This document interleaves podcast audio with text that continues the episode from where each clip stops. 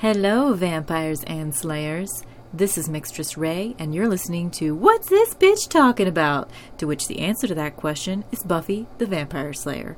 I like to discuss every episode of Buffy the Vampire Slayer exactly twenty years after their original air dates, which means that tonight we're talking about Becoming Part one. So this is the beginning of the two-part series finale. Of, or series, I always accidentally say series, season finale, season two of Buffy. We're here, finally. I say finally, but I have enjoyed this season, and sadly, it is time for it to be over, and that means we're going to be saying some goodbyes.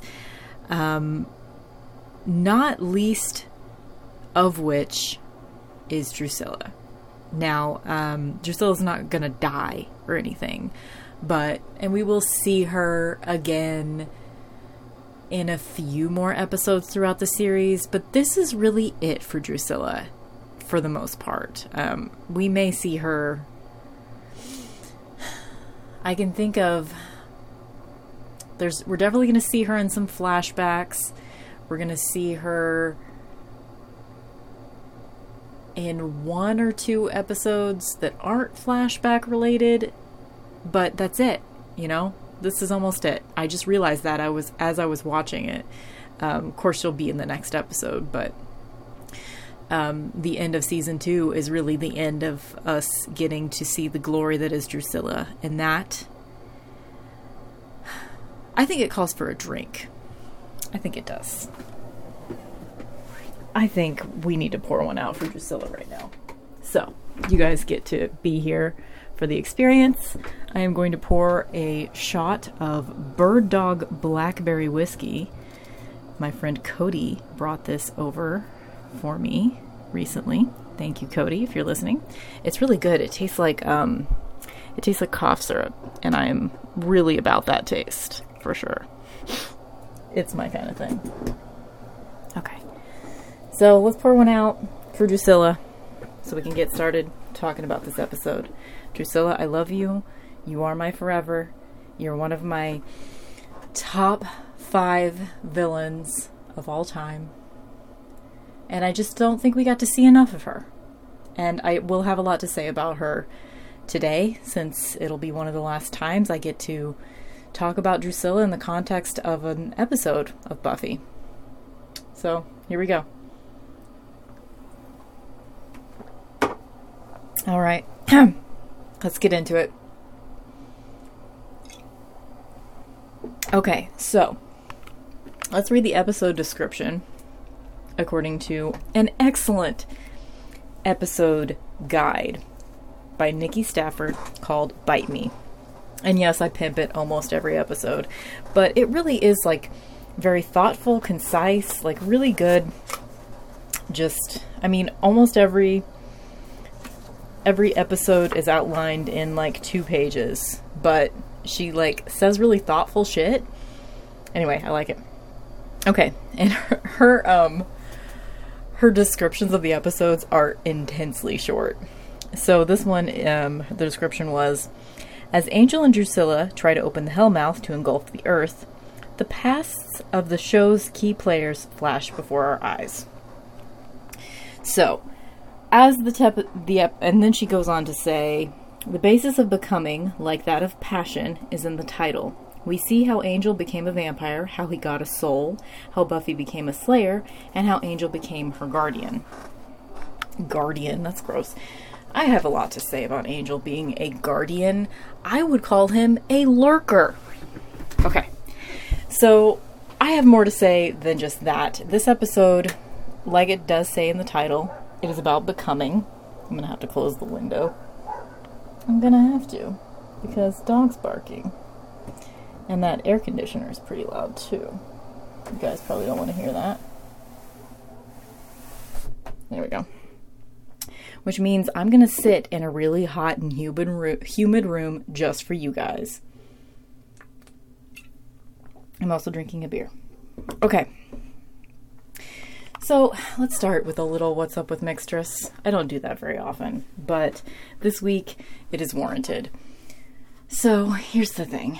Here's what happened. What had happened was basically nothing has happened. It's just my brain chemistry slash hormones is not good right now. Um, which means that I'm frustrated and stressed out and anxious about nothing a lot of the time. And, um, I'm struggling. So, um, I'll, I'll be fine by this time next week. By this time next week, we will be sad because of all of the tragedy that happens in this episode, in the second part of this episode. But my brain chemistry will be better, so we'll be happy. We'll be happy, we'll, but we'll be sad. Um, I just wanted, I just like to give, I just like to share whenever I'm not okay, because I think it's important when people share that information. For me personally, whenever I am enjoying the creative works of someone, be it a podcast or a YouTube channel or a blog or whatever, whatever, it is really special to me whenever that person shares the things that they struggle with. So I like to do that every once in a while. Um, I definitely do struggle. I learned something this week that is quite interesting. And it's it's kind of like a duh thing, like, of course. But um, our world is sort of set up in kind of a circadian rhythm, if you if that makes sense. Like, our world is sort of set up to work in kind of a daily slash weekly ritual. You know, we do the nine to five and we do it five days a week, that kind of thing. Um, that's like the typical all-American situation, I guess.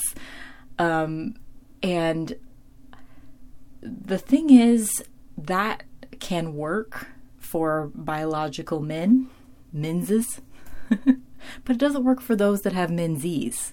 It works for the menses, but not for those that have the menses. I just thought of that just now. That sounds kind of cool, right? You can put that on a t-shirt. Um, so it works. The daily slash weekly cycles, they work okay for men because by and large, men have, um, and by men, of course, I'm saying biological male, you know, so maybe you don't identify as a man, but you have this hormone structure if you're not already on the hormones to transition to a woman, if that is your psychological truth.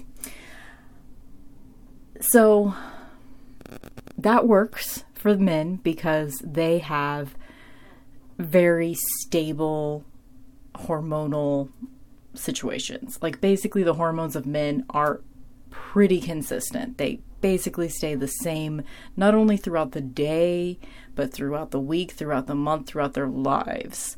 They're pretty consistent overall. Whereas women, that's not the case. Interesting fact that I learned many years ago that not a lot of people know. So I'll share it with you guys now. And I might have said this before, but just bear with me. Women, when they're um, in their luteal phase, which is when you're premenstrual, so like the five to seven days before you start your period is the luteal phase of your cycle. That is when our hormones most closely resemble those of men. So it's really funny. When we're super stressed out and moody and feel awful, like I feel awful. Of course, I have P M D D, which is premenstrual dysphoric disorder, which is basically just P M S extreme. um, so it's really, really pronounced with me. And I think that's just because I'm autistic and I'm very sensitive. And so, like, I notice those hormone fluctuations really, really intensely in myself. Um, whereas other people, it's not quite as extreme. But, um, anyway, we most closely represent resemble men in our particular hormone concoction when we're premenstrual, which is kind of hilarious when you think about it. And it makes me feel sorry for men because when I'm premenstrual, um, your your cortisol levels go way up with your progesterone levels, which cortisol cortisol is the stress hormone. Progesterone is the hormone that you have when in this phase of your cycle. Every single month you have more of it um, when you are premenstrual, but also when you're pregnant the entire time. Like, the whole point of progesterone is to help a fetus implant.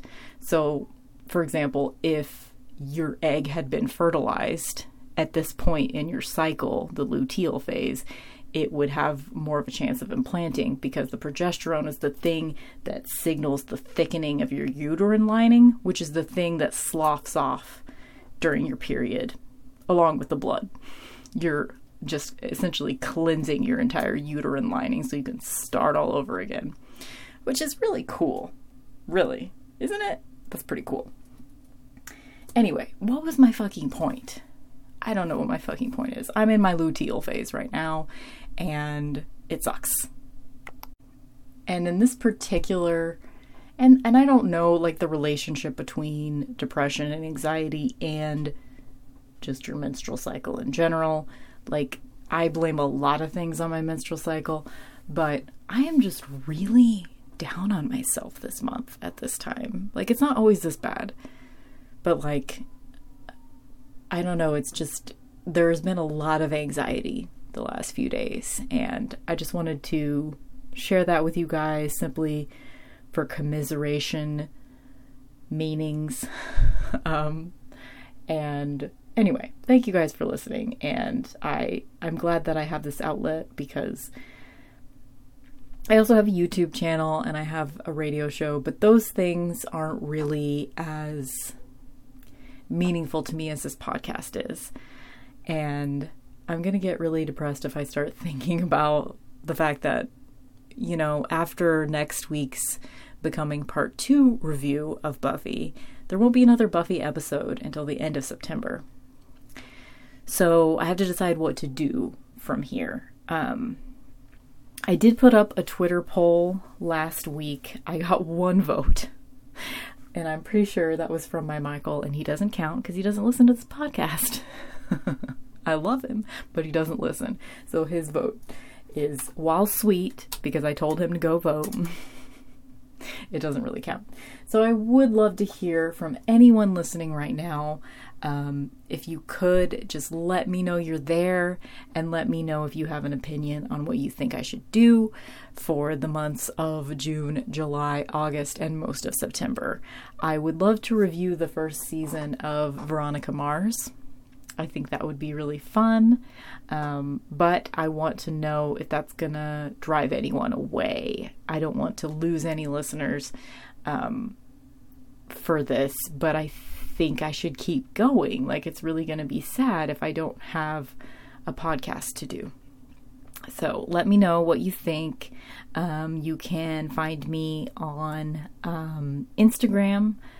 Just message me on there under Mixtress Radio. That's M I X T R E S S radio spelled the normal way. Um, or you can um, email me, Mixtress Ray, R A E, Mixtress with an X, Ray with an E, at Proton Mail.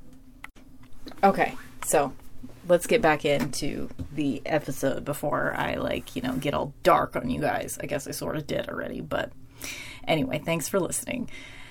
Um, like, seriously, if you're a person that goes through depression or anxiety or hormonal fluctuations, um... just know that you're not alone. Like, basically what I learned was that, you know, that's what I was trying to, that was my point that I was trying to make ten minutes ago, was that um, basically the world is set up not in a monthly fashion, you know, but to be honest, the way that hormones work in women, it's, you know, we're going to have about two weeks out of the month. We're going to have several days, maybe even a week, maybe even a full two weeks where we are on top of shit. We're getting everything done. We're multitasking. we are fucking rock stars. But then the other two weeks of the month, which let's be honest, that's fifty percent of your goddamn life. And I feel that. I really feel that. I feel like I'm on top of the world about half the time. The other half of the time, I can't handle anything. Like literally, I went to work today. I only worked five hours and it's my job that I've done for the last fourteen years. I know how to do it. It's not that hard. I work at the public, so sometimes there are some challenges in that, of course, dealing with other people in various degrees of um, coping mechanisms, you know, and I was just so not prepared for anything today. Like I kept having to, like every time I had a moment where I was completely alone, like if I was in the bathroom or if I was like locking up a study room after someone had left, and I would go in there for a second and I would just have to take deep breaths because I just couldn't cope with anything. And I went on my break today. I guess I was going to stop talking about personal shit, but apparently I'm not ready yet. And I was like, I have, a, we have lockers at work. So I was like putting stuff up in my locker, taking, I was taking things out, putting stuff up, just like getting whatever ready for my break. I just had a fifteen minute break today. That was all because it was just a five hour shift. And I, I don't even remember how it happened. Doesn't matter. I shattered my glass water bottle that I use every single day to, you know, have water at work.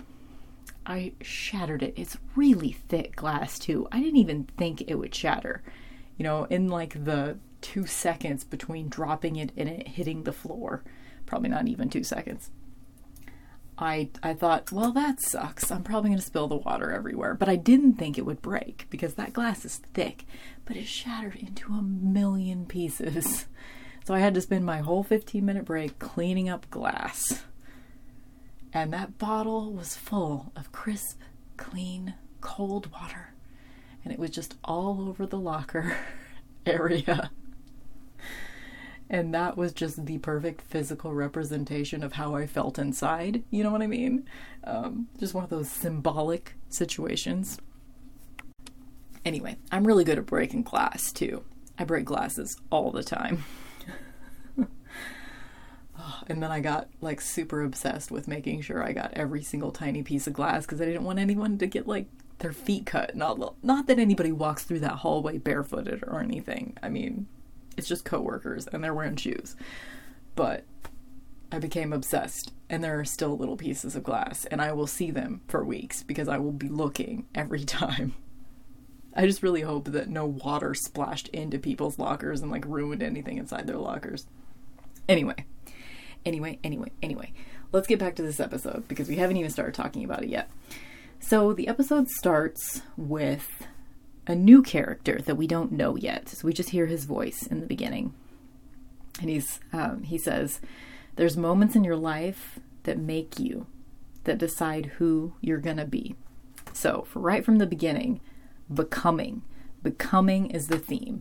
And that's pretty much the coolest part of this entire episode is the fact that it's all about moments in your life that make you who you are. So I wrote down the different moments that we see for the different characters. So as was mentioned when I read that quote from the Bite Me episode guide, you get to see in flashbacks, you get to see Angel when he was born to darkness. So the night that he met Darla and became a vampire, you get to see that moment in a flashback. So we get to see Darla again. Um, she cuts right above her boobs and like shoves his face into her boobs, and that's how he becomes a vampire. So yay for him. He gets a little motorboating action with his vampirism.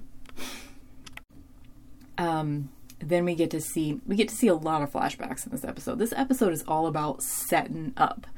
It's setting everything up so that it can be knocked down in the next episode.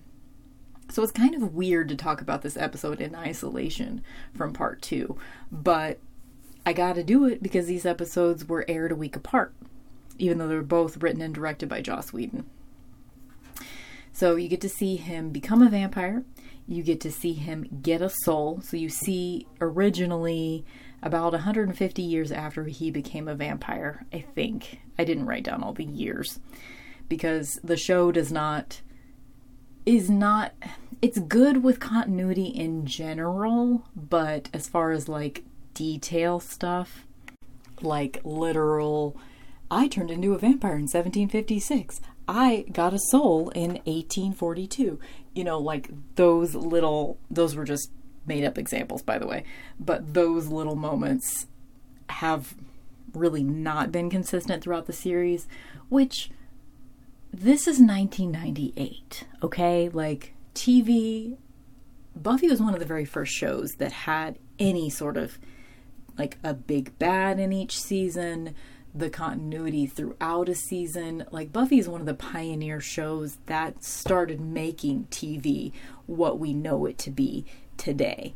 So not a lot of shows were even trying to have continuity back then. So you got to give Buffy a little bit of a benefit of a doubt, a little bit of leeway um, when it comes to that kind of stuff. So it was pointed out in the Bite Me episode guide that there are a lot of inconsistencies Um, as far as the timeline of Angel and all that shit.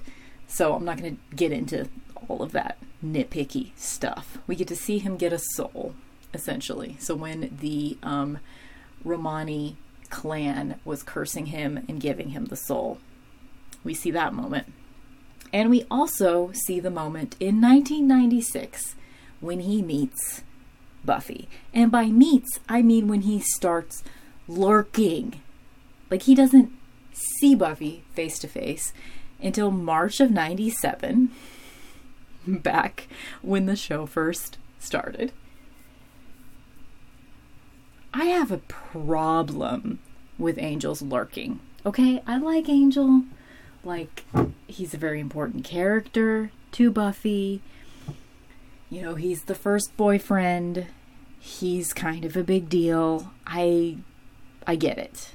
I like Angel as a character overall, but the fact that he was there. Okay, so this is a good transition into Buffy's becoming moment. So Buffy's flashback, you get to see her being called to be a slayer, but you're seeing it through the eyes of Angel, who's watching it happen.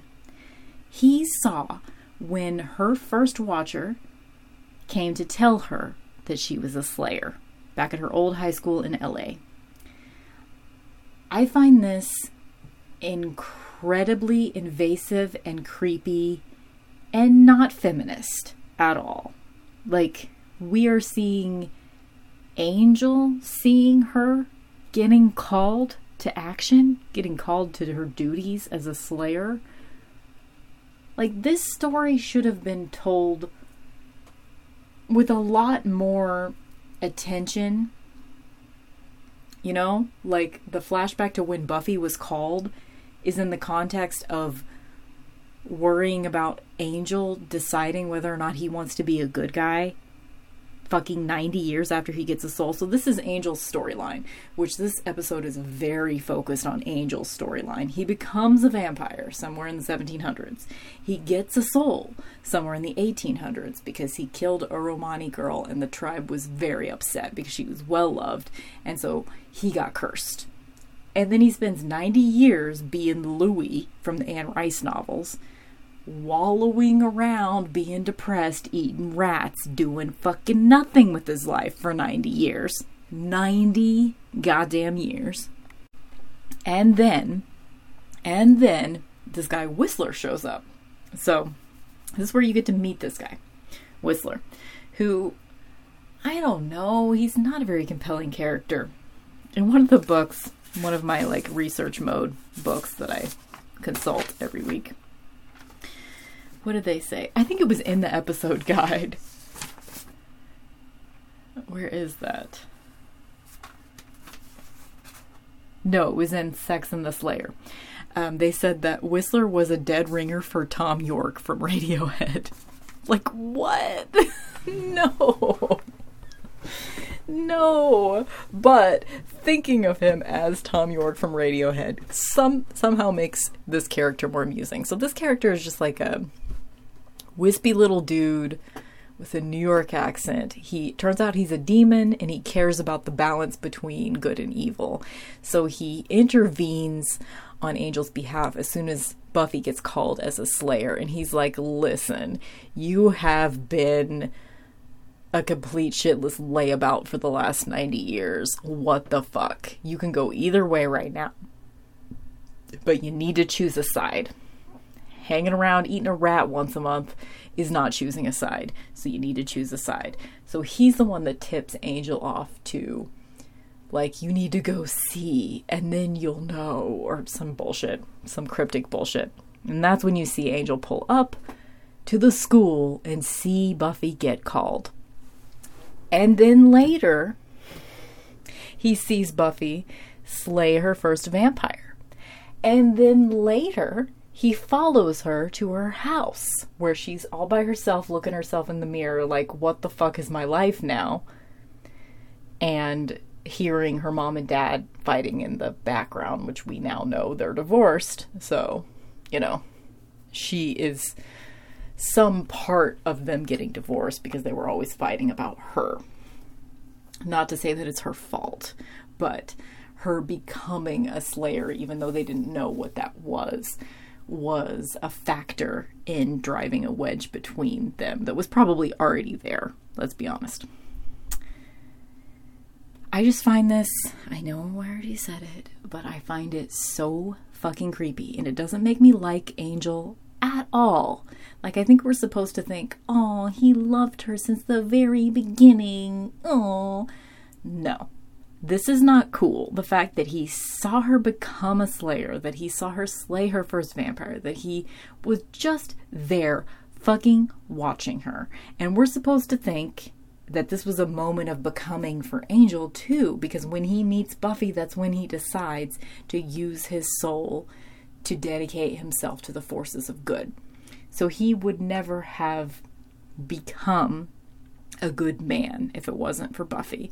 And that's what we're supposed to hold on to, which I will try to do so that I can now move on from the fact that I think Angel is a fucking creepy crust. Okay, let's hold on to that. Because let's be honest, every flashback we've seen of Angel before he became a vampire, he was a drunken lout. He was an awful human being. And then he was an awful vampire. And then when he got his soul, he was just useless. So he really never was a worthwhile use of space until he met Buffy. That is true. So let's focus on that. Let's focus on that. Okay, so my beer's gone. Update. I've only drank one beer in one shot. I might sound drunker than that, but I'm not. I don't really drink that much anymore. I'm just in a really weird space right now. So anyway, it's only ten o'clock p.m. Okay, that's not late for me. So this episode is all about becoming. So we see Angel become a vampire. We see him get a soul. We see him meet Buffy. These are big becoming moments in his life. For Buffy, we see her become a slayer. And we see her, oh, um, I guess we're not going to see this till the next episode. So we, she is about to hit a really big becoming moment when she has to kill Angel in the next episode. Drusilla, we see a becoming moment for her because in a flashback, we see her go to a church and confess to a priest. And it just happens that Angel was in the process of killing that priest when Drusilla enters the, like, confession booth.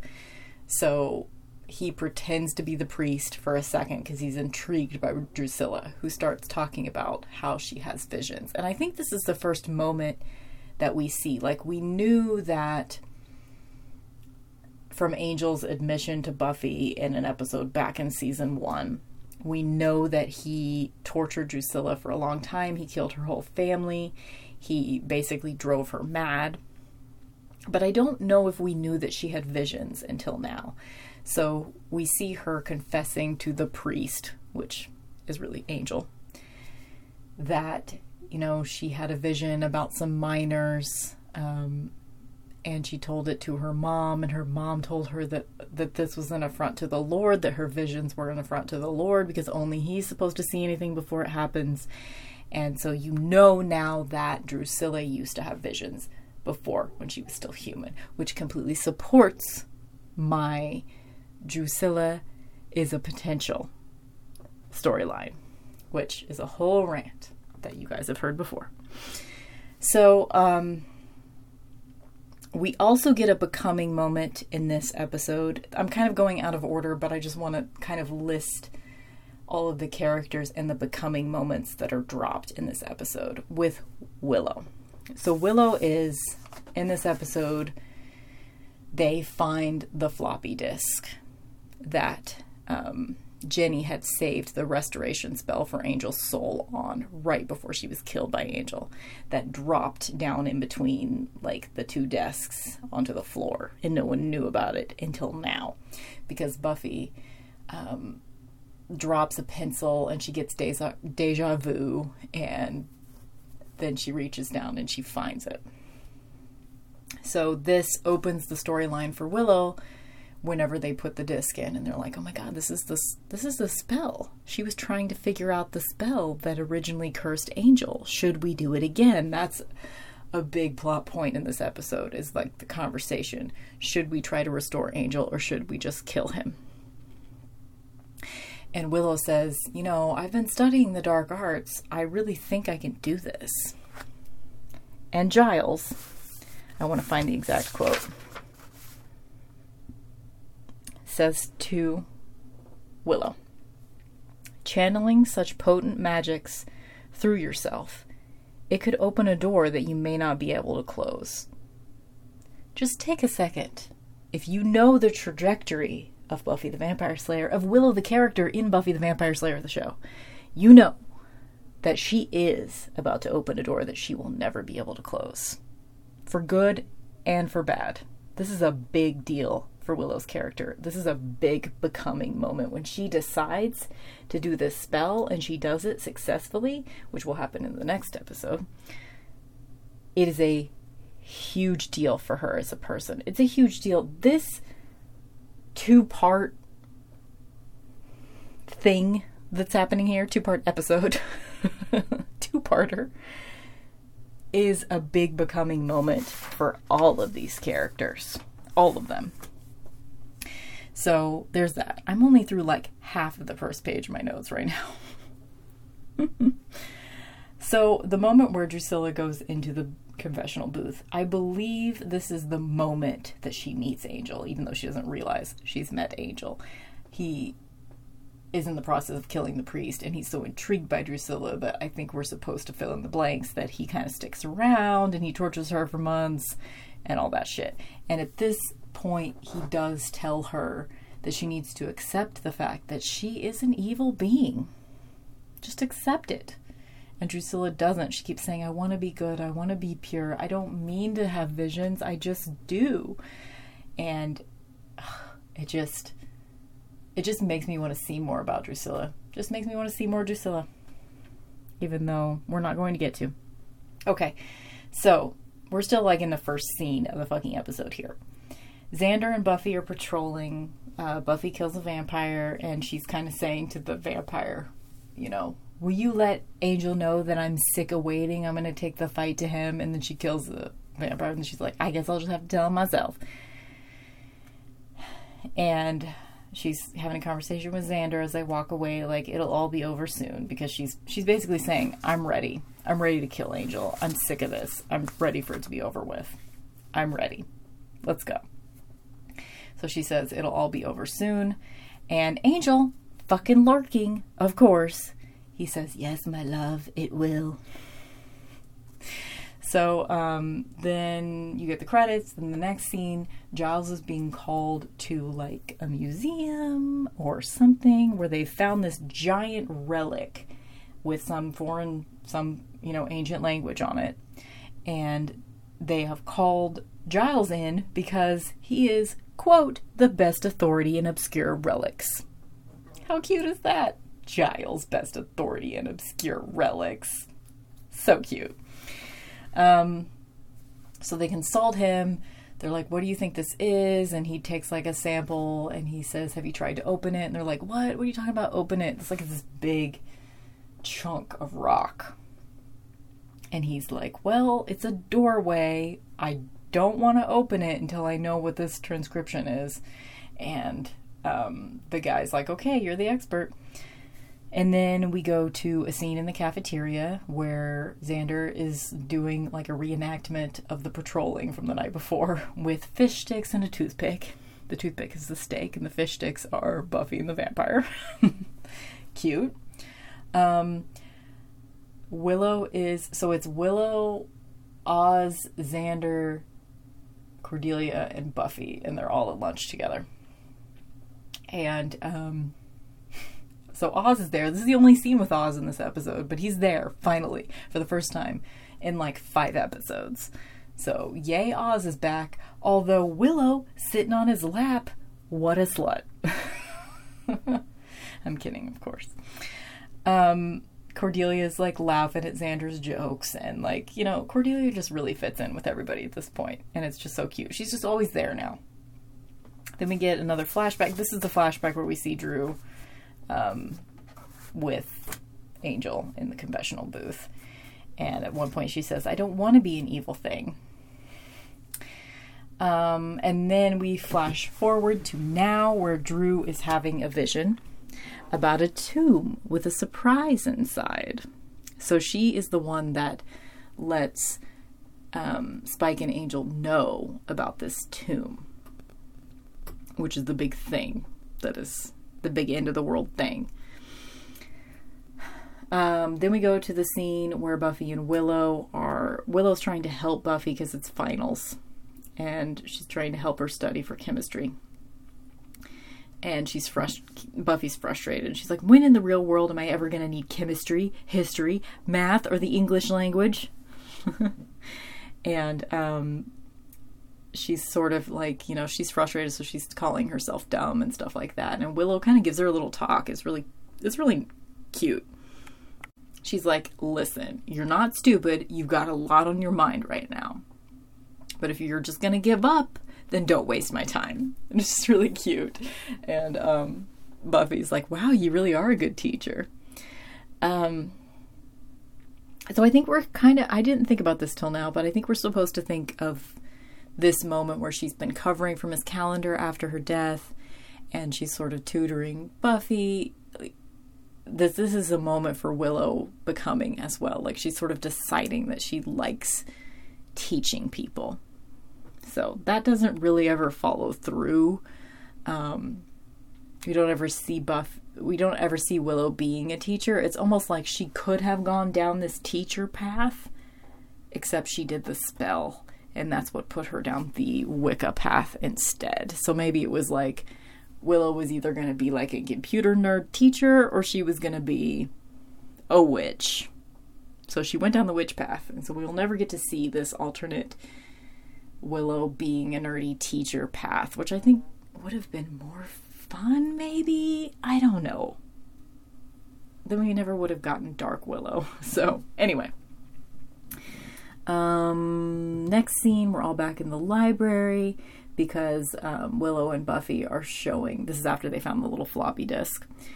They're showing them that the spell is on there and they're having the discussion with everybody in the library. So Giles, Cordelia, Oz is gone again. He was just there for that one scene. Um, just, okay. Oz, no, Oz is not there. Cordelia, Willow, Xander, Buffy, Giles. So the core five, really. They're all in the library. They're talking about should we restore Angel's soul or not? And they're sort of having discussion about it. But Xander is very, very angry. He's like, no. Um, at last count, Xander, at last count, Angel is evil. No, no, no, no, no, no, no. And of course he's jealous and he's being a real dick about it. And Buffy gives him this look because Xander and Giles are kind of yelling at each other at one point, and Buffy gets between them, and she just looks at Xander. She just gives him this look like, are you kidding? Back the fuck off. She doesn't even say anything. She just looks at him. It's a really good look. Next time you watch this episode, pay attention to that face, because it's good.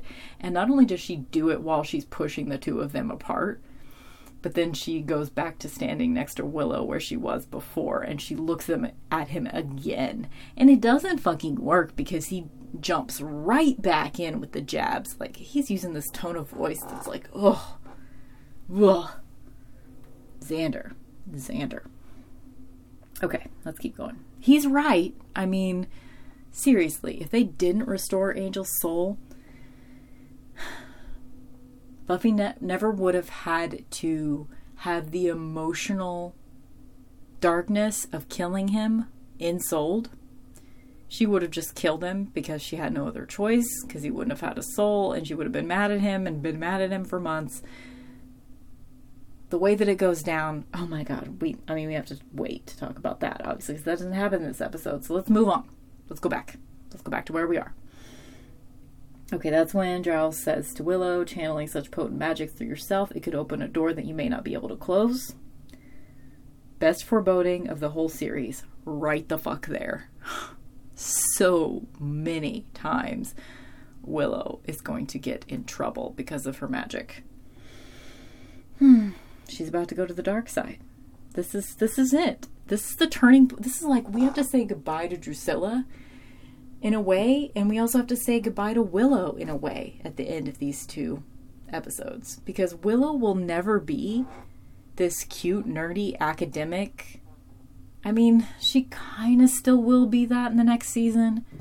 It's not like a total tonal shift, but I don't know. I prefer her as, a, her as a nerd. I really do. Like, I don't mind her being a lesbian and a witch, but like, she loses like this essential otherness about her whenever she becomes the witch Willow. You know?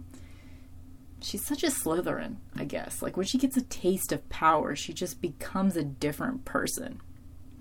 I don't know. Anyway. So, da da da da da. Oh, then um, Buffy's going to patrol. It's the next night. She runs into Kendra. So Kendra come has come to town because she wants because she heard from her watcher that a very dark power was about to rise in Sunnydale. So she's there to help. Um, so yay, Kendra. Also, we have to say goodbye to Kendra. Goodbye to Kendra. Goodbye to Drusilla, and also kind of goodbye to Willow. In this episode, in these episodes, it's like a big deal. This whole situation is very heavy. So, um, since Angel has now heard about this giant rock, he's intrigued. He goes to the museum. He takes it. They have lackeys, apparently. Like, I didn't even realize, like, every time they show Angel, Drusilla, and Spike, they just show the three of them. In the last several episodes, they haven't shown anyone else, but apparently they still have lackeys. So they get the giant rock back to their new super plush mansion. And um, Spike, this is where we get the quote of the episode. Spike's like, his reaction to this giant rock. It's a big rock. I can't wait to tell my friends. They don't have a rock this big. The snarkiness coming off of Spike is just excellent when he's in a wheelchair. It's just extra because he can't, like, move around, you know? Um, he's still hiding from Drusilla that he can walk. They make sure to show a scene where he's walking, and then when she gets there, he jumps back in the wheelchair. Um, so the whole thing with Acathla, who is inside the big rock, is that he has a sword in his chest from when he was pierced through the heart by like a valiant knight or some shit. So the whole thing is a ritual has to be done to pull the sword back out of his chest. So it's a whole Arthur situation where somebody has to be worthy.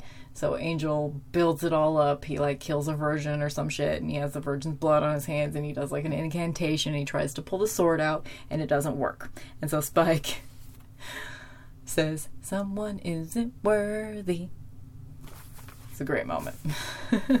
So he's super pissed and he throws like a vase and Drusilla's like, I'm so disappointed.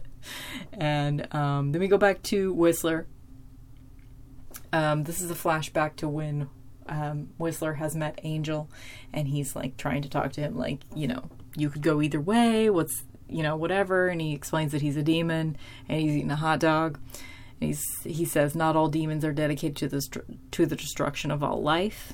Um, that's when I make the note about how angry I am that Angel gets to see Buffy getting called. Because I just think that takes something away from Buffy. That we have to see her calling through Angel. Okay, I know I already said that. So at this point, Angel has decided that, you know, he has some sort of weird plan. You don't know what it is yet. So he sends one of his lackeys to go to Buffy during one of her finals in the middle of the day and like tell her to meet him at midnight or some shit. Whatever. And then she takes this cloak off of her and then she bursts into flames because she's inside of a school classroom in the middle of the day, which you may not remember, but schools back in the nineties and before, they had a shit ton of windows in the classrooms. You could look out the window when you were in class. Whereas now, they're like fucking prisons where there's one window in each room. Don't get me started. Don't get me started. Okay. So Buffy goes to the library afterwards and everybody's there. The whole top five gang. And she's wearing her brown stretchy pants, which those are her fighting pants, if you remember. The brown stretchy pants are Buffy's fighting pants. So you know something's going to go down. And, um, oh, Kendra's there too. So it's the core six. And she's like, obviously I need to go. Like he said, more people were going to die. Like I need to go. And they're kind of like, well, Buffy, this might be a trap. And she's like, well, Kendra's here. Kendra can protect you. So you guys stay here. Do the spell. Like the whole time, I forgot to mention this, but like ever since Willow and Buffy discovered the spell on the floppy disk, Willow has sort of left it up to Buffy. Like, I really want to do this. I think I can do this, but it's up to you. And Buffy's sort of like indecisive about it. You know, do I want to do this? Like she spent like the last day really thinking about it. And this is the moment where she decides, you guys do the spell. I'm going to go fight him. I'll try to hold him off long enough for the spell to take effect. If not, I'll kill him. So she goes, she leaves Kendra there to protect them. And um, Willow's doing the spell. Well, Willow and Giles together are really doing the spell. I, I find it in retrospect, I find it a little strange that like pretty much this whole time, all of these big decisions are being made. And Giles is really not weighing in a whole lot. Like he has a stake in this. Like he did say something to Willow, like, you know, this might open a door you can't close. But that's really the most opinion that he has disseminated in this episode. And I find that odd. You know, like he basically, this whole situation was kind of up to Willow and Buffy. And Willow's like, I'm ready to do this. And the rest is up to you. So this whole thing is being dictated really by Willow and Buffy. And which is fine, but like I feel like it's not natural for Giles's character to not really impose his opinions on this. Like he will respect whatever Buffy chooses to do, but he didn't really counsel her in this episode. And I don't know, I, th- I think that's an oversight. So anyway, so she's about to go to meet Angel, and Kendra gives her her lucky stake. This is where we're first introduced to Mister Pointy, which I have a tattoo of on my left leg. It is a, uh, just, it's a stake, but it's like a, a specific, like sort of carved, knobbly, crooked stake. It's very iconic to the Buffy fandom, this stake. She gives it to Buffy and tells her it's her lucky stake. And, you know, it's a sweet moment. She says, watch your back. And Buffy goes. So, um, so they're there in the library, the five of them, Kendra, Giles, Willow, Xander, Cordelia. Cordelia's on sage duty. So she's like wafting sage around where um, Giles and Willow are doing like the incantations. Kendra and Xander are both sort of guarding. Xander's guarding the like balcony area of the library, because if you remember, there's a there's a window there where like things can break in, and they have before. And Kendra's sort of guarding the door on the main level. And um, then you get to see Buffy and Angel fight in a cemetery, and it's real cute because Angel's like, I just wanted to say goodbye. You're the one thing in this dimension I'm gonna miss. And then they fight, and um, they fight for a while, and then Drusilla and her lackeys get to the library. So there's a big fight. Um, Cordelia runs away through the stacks. You just see her like panicking and run off. Willow and Xander both... Xander looks like he gets his wrist broken. I'm pretty sure he gets his wrist broken. Xander and Cordelia... or Xander and Willow both get knocked out. And Drusilla and Kendra face off. And Drusilla... This is the first time you see that... I think this is the first time you see that Drusilla has this power. No, she did it one other time with one of her lackeys. But you see her exercise this power again where she can... You haven't seen any other vampires in the Buffyverse do this, but she can enthrall someone. She can hypnotize them. So she does this to Kendra, and they sort of do like this little dance where they're swaying back and forth together. And it's kind of like hypnotic. I mean, it really is hypnotic. And then she kills Kendra. And, okay... I had some thoughts about this. Like, obviously, we didn't get enough time with Kendra, and that's really sad. But also, I find this kill a little unbelievable. Not the fact that she could enthrall Kendra, because it makes sense to me. Like, Kendra has a very traditional upbringing as far as being a slayer, and I think she would be more susceptible to this kind of thing. And Drusilla's very powerful. Like, we're supposed to know that Drusilla is extremely powerful. So this is not the part that I have a problem with. What I have a problem with is the fact that Drusilla did not drink her blood. This is the only vampire besides Spike that we have ever known in the Buffyverse to be strong enough to kill a Slayer. Slayer's blood is the most sought-after blood to vampires. Obviously it would be. She doesn't drink her blood. She slashes her neck with her fingernails, and then she leaves. Like, I have a hard time with this, but I just thought of something just now. This might help me reconcile my feelings with it. Maybe because she was a potential. And as my mom says, she wants to be good. She still wants to be good. We haven't really seen evidence of her still wanting to be good as a vampire, but maybe she kind of does. Maybe she has a certain amount of respect for Kendra as a slayer so that she wouldn't drink her blood. Maybe?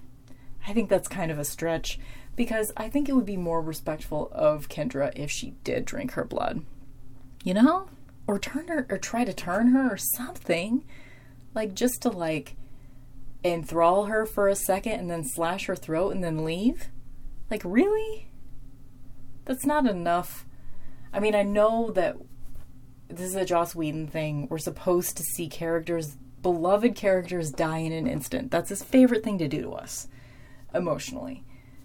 But I still think she would have drank her blood. She's a vampire, and she just killed a fucking slayer. She should drink her blood. She should. Sorry. Anyway. Um, okay. Drew kills Kendra, and then they take Giles. So this whole thing was to distract Buffy long enough to be able to capture Giles. So prepare yourselves now, because Giles is going to get tortured in the next episode, and it's going to be heartbreaking. Just one of the many things that's heartbreaking in Becoming Part two. Just prepare yourselves for it. We're going to talk about it next week. So this is where the episode ends, because as soon as Buffy realizes, like, Angel makes some fucking comment as they're fighting, Buffy realizes it was all a trap, so she goes back to the library. And you see her run into, through the hallway to the library in slow motion with her iridescent trench coat that is blue and green. Iridescent. Duochrome. I don't know if you call fabrics duochrome. Probably not. I think that's just eyeshadows and nail polishes. But you know what I'm saying. So she runs in with her fighting stretchy pants and her trench coat, iridescent trench coat, in slow motion, and it's very iconic, you know, her running in slow motion. It's just beautiful, of course. She gets into the library. There's Kendra right there in the entrance of the library, you know, just beyond the, like, security gate, um, right by the circulation desk. There she is, dead. And Buffy just is... It's just, she's just dumbfounded, and she takes her hand and she's just trying to put it all together. And then you hear the voiceover again of Whistler. Um, he's the bookends. The voiceover is the bookends of the episode from the beginning and the end. And he says, bottom line is, even if you see them coming, you're not ready for the big moments. The big moments are going to come. You can't help that. It's what you do afterwards that counts. And right after he says that, Buffy is distracted by something. She looks up, and cops are pointing a gun at her and telling her to freeze. She was crouched down holding Kendra's hand as Kendra was dead. And then the cops show up, which is the last thing you think is going to happen in Buffy the Vampire Slayer. Because cops don't fucking know what's going on. They don't intervene ever. They let, they let Buffy handle everything. And now they're going to get in the middle of it. So that's when the episode ends. Right there, when the cops show up and tell her to freeze. So let's go into research mode. So I have, if I haven't mentioned recently, I have four different Buffy books, including that episode guide I've already mentioned, that I consult um, the index for every episode to see if there's anything interesting that they say. I thought that there would be a lot for this two-parter, since it's just kind of a thematic big deal in the Buffyverse. I might need better Buffy books. If you guys would like to contribute to me getting a better Buffy research library than just these three books, um, plus the episode guide, please send money to paypal.me slash Mixtress Ray. That's M I X T R E S S R A E. I will put that money to good use, I promise. Anyway, um, my books didn't have a whole lot to say. Um, um, something interesting that was in Sex and the Slayer, though, it was pretty much, I just read like almost a whole chapter about Drusilla. And they think it's significant that Drusilla did not go into vamp face when she killed Kendra. I would agree that that's probably significant, although I didn't think about that myself. Like... And that also sort of supports me giving her a little bit of a pass for not drinking Kendra's blood. Like, she was being more, I don't know, more Drusilla than vampire Drusilla when she killed Kendra. She sort of hit, I feel like the powers of her being able to hypnotize Kendra were not part of her vampire nature. And I think that is symbolized by her not being in vamp face. Like, she killed Kendra because she is Drusilla, and that is what she wanted to do. She has accepted that she is supposed to be an evil being. She has chosen sides. Like, even if Drusilla had a soul, I wouldn't say she would necessarily be bad, but I think she... wouldn't she might be like chaotic neutral, you know? She would do things that served her and served her madness, but it wouldn't be always good and it wouldn't be always evil, even if she had a soul. I think that's true of Drusilla. So I do think it's significant that she wasn't in vamp face when she killed Kendra. Let's see. Um, and then they said some really interesting stuff about Drusilla. Um, in Sex and the Slayer. So this book is, since I'm going to say a lot about it, I might as well tell you. It's called Sex and the Slayer, A Gender Studies Primer for the Buffy Fan by Lorna Jowett. So let's see. Some of the things they said was that Drusilla's visions. Both give her power and code her as a, quote, disruptive female, which is um, a theme that is mentioned quite often in this book and mentioned in feminist theory a lot in general. The idea of the disruptive female is the female that is, and especially as far as pop culture portrays women, you know, there are not a lot of ways the pop culture portrays women even now. And one of them is the disruptive female, which means, I mean, basically you're good or bad. That's all you get. There's not a lot of gray area in female characters. And one of the ways in which you can be bad is by being chaotic, being mad. Like one of the ways you can, let's see, in order to be a disruptive female, you either are sexually deviant, you're crazy, you're, um, yeah, those two things. Basically, you're crazy, you're sexually deviant. And Drusilla is both. And Drusilla is really, unfortunately, she is portrayed as the disruptive female pretty faithfully. Like, you don't ever, ever see her without Spike or Angel at her side. Like, she is portrayed as a very powerful woman, a very evil villainess, but she is always backing up whatever fucking plans Angel or Spike have. Always. Even though she, I would say she's arguably more powerful than both of them combined. If she can fucking hypnotize somebody just by looking at them and telling them to look into her eyes and she can kill them, a fucking slayer, if she can hypnotize a slayer in like five seconds, she is not using her power. She's not shown having agency, you know? She's just shown being in love with Spike or doing whatever the fuck Angel says because he's her sire, you know? And, you know, they show her having her crazy visions and shit when she's the one that, she's the one that told them about Acathla, who was apparently going to suck everyone into hell. I haven't said that whole storyline yet. Maybe I'll talk about it next episode. You guys don't care, right? Um, she's the one that told them about Acathla. Like, she's the one that told Angel to go to Buffy whenever, um, in I Only Have Eyes for You. Like, nothing would fucking happen without Drusilla and her visions.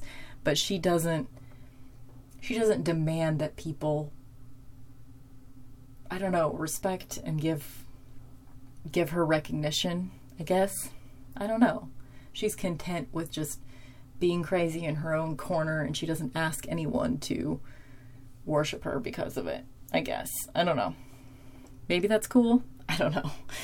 But it is interesting, and it is noteworthy to know that you don't ever see her without her men. Not in Buffy, anyway. I think you get to see a little bit more of her without being defined by men in the series Angel. But not in Buffy. So that's unfortunate. It really is. For one of my very favorite characters that we're about to not see anymore. That is an unfortunate send-off that she is just always at the mercy of her men. So that sucks. Um, I did write down a quote. Although, okay, I really like the term disruptive female. I almost want that tattooed on me or something. I want to find ways to be a more disruptive female in society. Can't we all learn something from being a disruptive female? Can we put it on a t-shirt or a necklace or a tattoo or something? Come on, disruptive females. Let's band together. All the disruptive females. Rock on. I also wrote down this quote. Um, I just think this is an interesting concept. I didn't write down the whole sentence as to when they were saying this, but um, it described the show as having the show of Buffy, of course, as having a postmodern presentation of identity as inherently unstable. I really like this concept. Um, I'd like to learn more about it. I didn't realize it was a postmodern thing, but um, I do think that's definitely the stance of the show, being that the um, the presentation of identity as unstable I think that's very true of this show. And I think that's one of the reasons, one of the big themes in this show that are really important to me personally. The fact this inherently unstable identity situation. I think that's important. Um, let's see.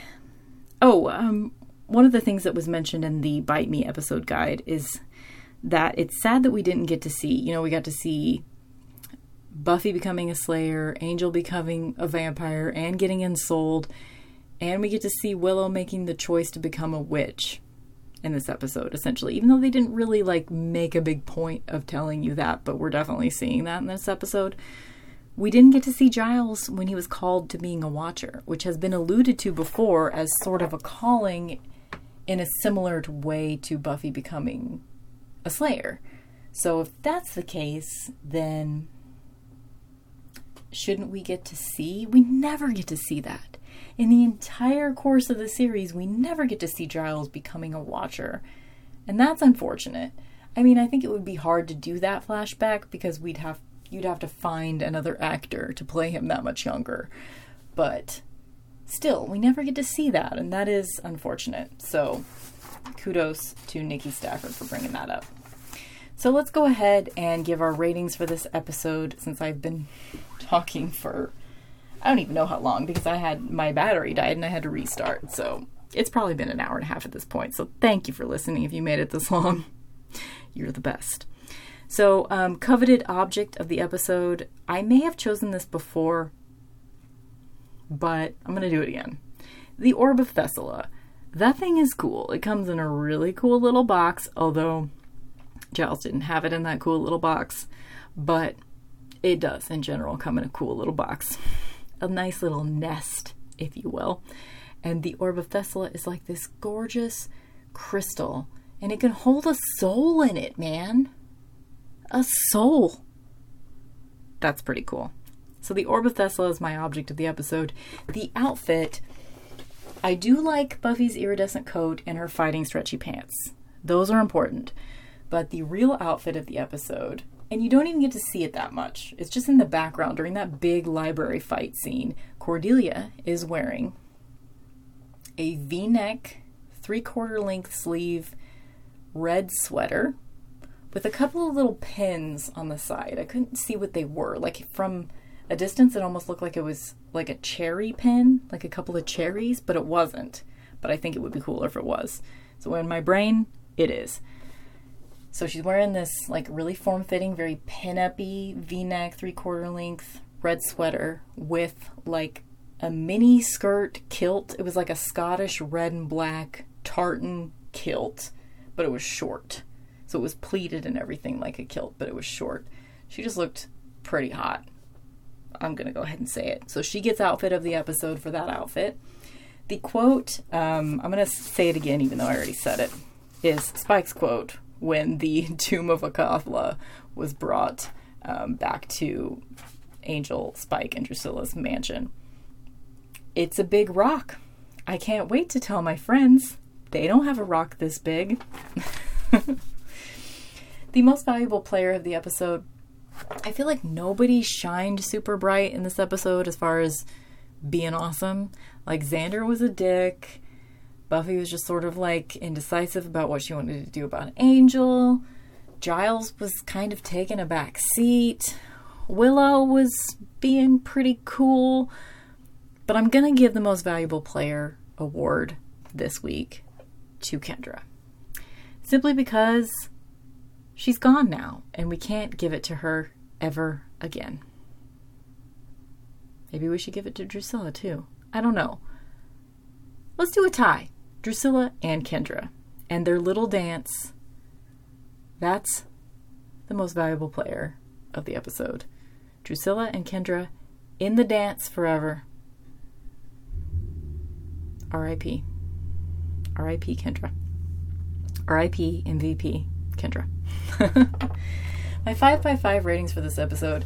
It was kind of complicated, like I said before, to think about this episode by itself without... Because normally when you watch this, you watch both episodes together. I have to wait till next week because of the nature of this project, but it's weird to watch it by itself, isolated, and then wait a week. It's weird. And it's weird to rate it by itself because this episode is all about flashbacks and setting shit up. That's really all that's happened. We've set up all the components for the next episode, and we saw, we've seen some flashbacks. That's really all that's happened in this episode. So as far as just overall enjoyability, because I have to rate it by itself, I give it a three out of five. As far as the way that it portrayed its message, which obviously the message is becoming and the moments of becoming, I think it did a pretty good job, but I do think it did a disservice to certain characters. Um, I think it did a disservice to Giles. I think it did a disservice to Drusilla, because I always think Drew is underserviced as a character because she's one of my favorites and I always want to see more of her backstory. But, um, so I gave it a four. It wasn't perfect as far as the becoming aspect of the metaphorness of it all. Um, although it only had forty-two minutes to put in all this backstory. I just think they focused a little too much on Angel. I don't think he's that cool. I just don't. I never have. I never will. Sorry about it. Sorry, not sorry. So that means that the five by five means that I multiply the three by the four and I get twelve as the overall score of the episode. So thanks for listening to this gigantically long first part of Becoming. I suspect that next week's Becoming Part two will be even longer. You guys are the best. I love you. Thanks for listening. I will see you next week when we talk about Becoming Part two. Bye!